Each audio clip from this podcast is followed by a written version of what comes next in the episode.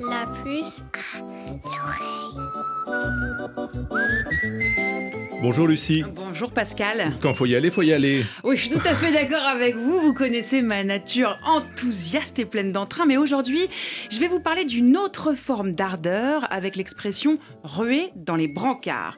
Mais de quel brancard s'agit-il je ne sais pas. Une explication s'impose donc, et cette semaine encore, c'est le lexicographe Thomas-Louis Novillo qui s'y colle avec un certain talent. Mais avant Pascal, comme d'habitude, les propositions. Des enfants.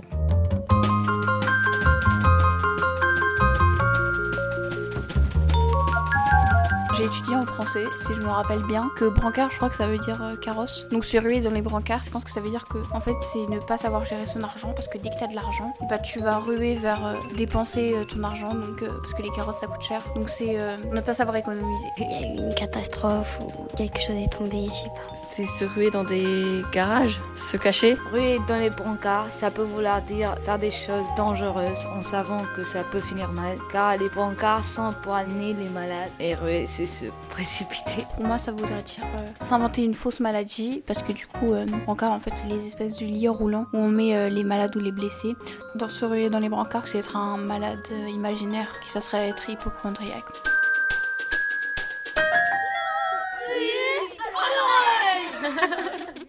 Bonjour Thomas Louis Novillo. Bonjour Lucie Bouteloup. Alors, ruer dans les brancards, l'expression, elle n'est pas très facile. Euh, pourtant, c'est une expression qu'on utilise encore beaucoup aujourd'hui. Oui, tout à fait. On l'utilise encore pas mal et je pense que la difficulté vient du fait que ni ruer ni les brancards n'ont le sens auquel on s'attend. Alors, qu'est-ce qu'elle veut dire justement, cette expression Eh bien, ruer dans les brancards, c'est se révolter contre un travail, refuser de continuer une tâche. Oui, il y a l'idée de s'insurger, voilà. hein, de quelque chose d'assez violent. Voilà. Alors, vous avez raison, on va commencer par décomposer cette expression. D'abord, le verbe ruer. Eh bien, ruer, c'est un verbe archaïque qu'on utilise très peu dans la langue parlée, qu'on retrouve parfois dans des poésies, par exemple, euh, et plutôt sous la forme se ruer, la forme pronominale. Ça signifie se précipiter ou faire tomber. Et les brancards dont il est question ici euh, n'ont rien à voir, je crois, avec euh, le brancard qu'on connaît, c'est-à-dire la civière euh, pour transporter le malade qui peut pas marcher. Et non, c'est pas la même chose. En fait, l'origine est commune. Le brancard, ça vient de la branche d'arbre. Mm-hmm. Mhm. Mmh. Euh, c'est pour ça qu'avec deux branches, on peut fabriquer une civière, d'où le brancard de l'hôpital, ou, ou, de l'armée d'ailleurs.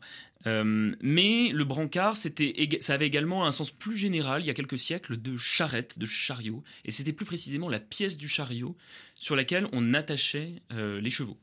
Donc, le cheval qui se rebiffe, j'imagine, qui ne veut pas travailler et qui donc se cabre et il... Et il rue dans les brancards. Voilà, il lance vivement ses pattes en arrière, il soulève ses fesses, et euh, il fait tout valdinguer. Il fait tout valdinguer.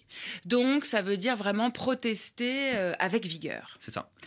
Au Brésil, on botte le seau. Il y a là, un peu la même, euh, la même idée. de donner un coup de pied. Absolument. Mmh. Et de l'animal, on mmh. imagine le seau du cheval. Quand en Hollande, on jette son cul contre la mangeoire. Donc là encore, on est toujours dans un registre euh, très animal. Qu'est-ce qu'on peut trouver comme synonyme de ruée dans les brancards se rebiffer. Se rebiffer, se faire la révolution, quoi. Se... révolution, carrément. C'est un peu fort, mais voilà. Se révolter. Se révolter, oui. Bon, en tout cas, il y a toujours cette idée d'un refus euh, vigoureux. Voilà.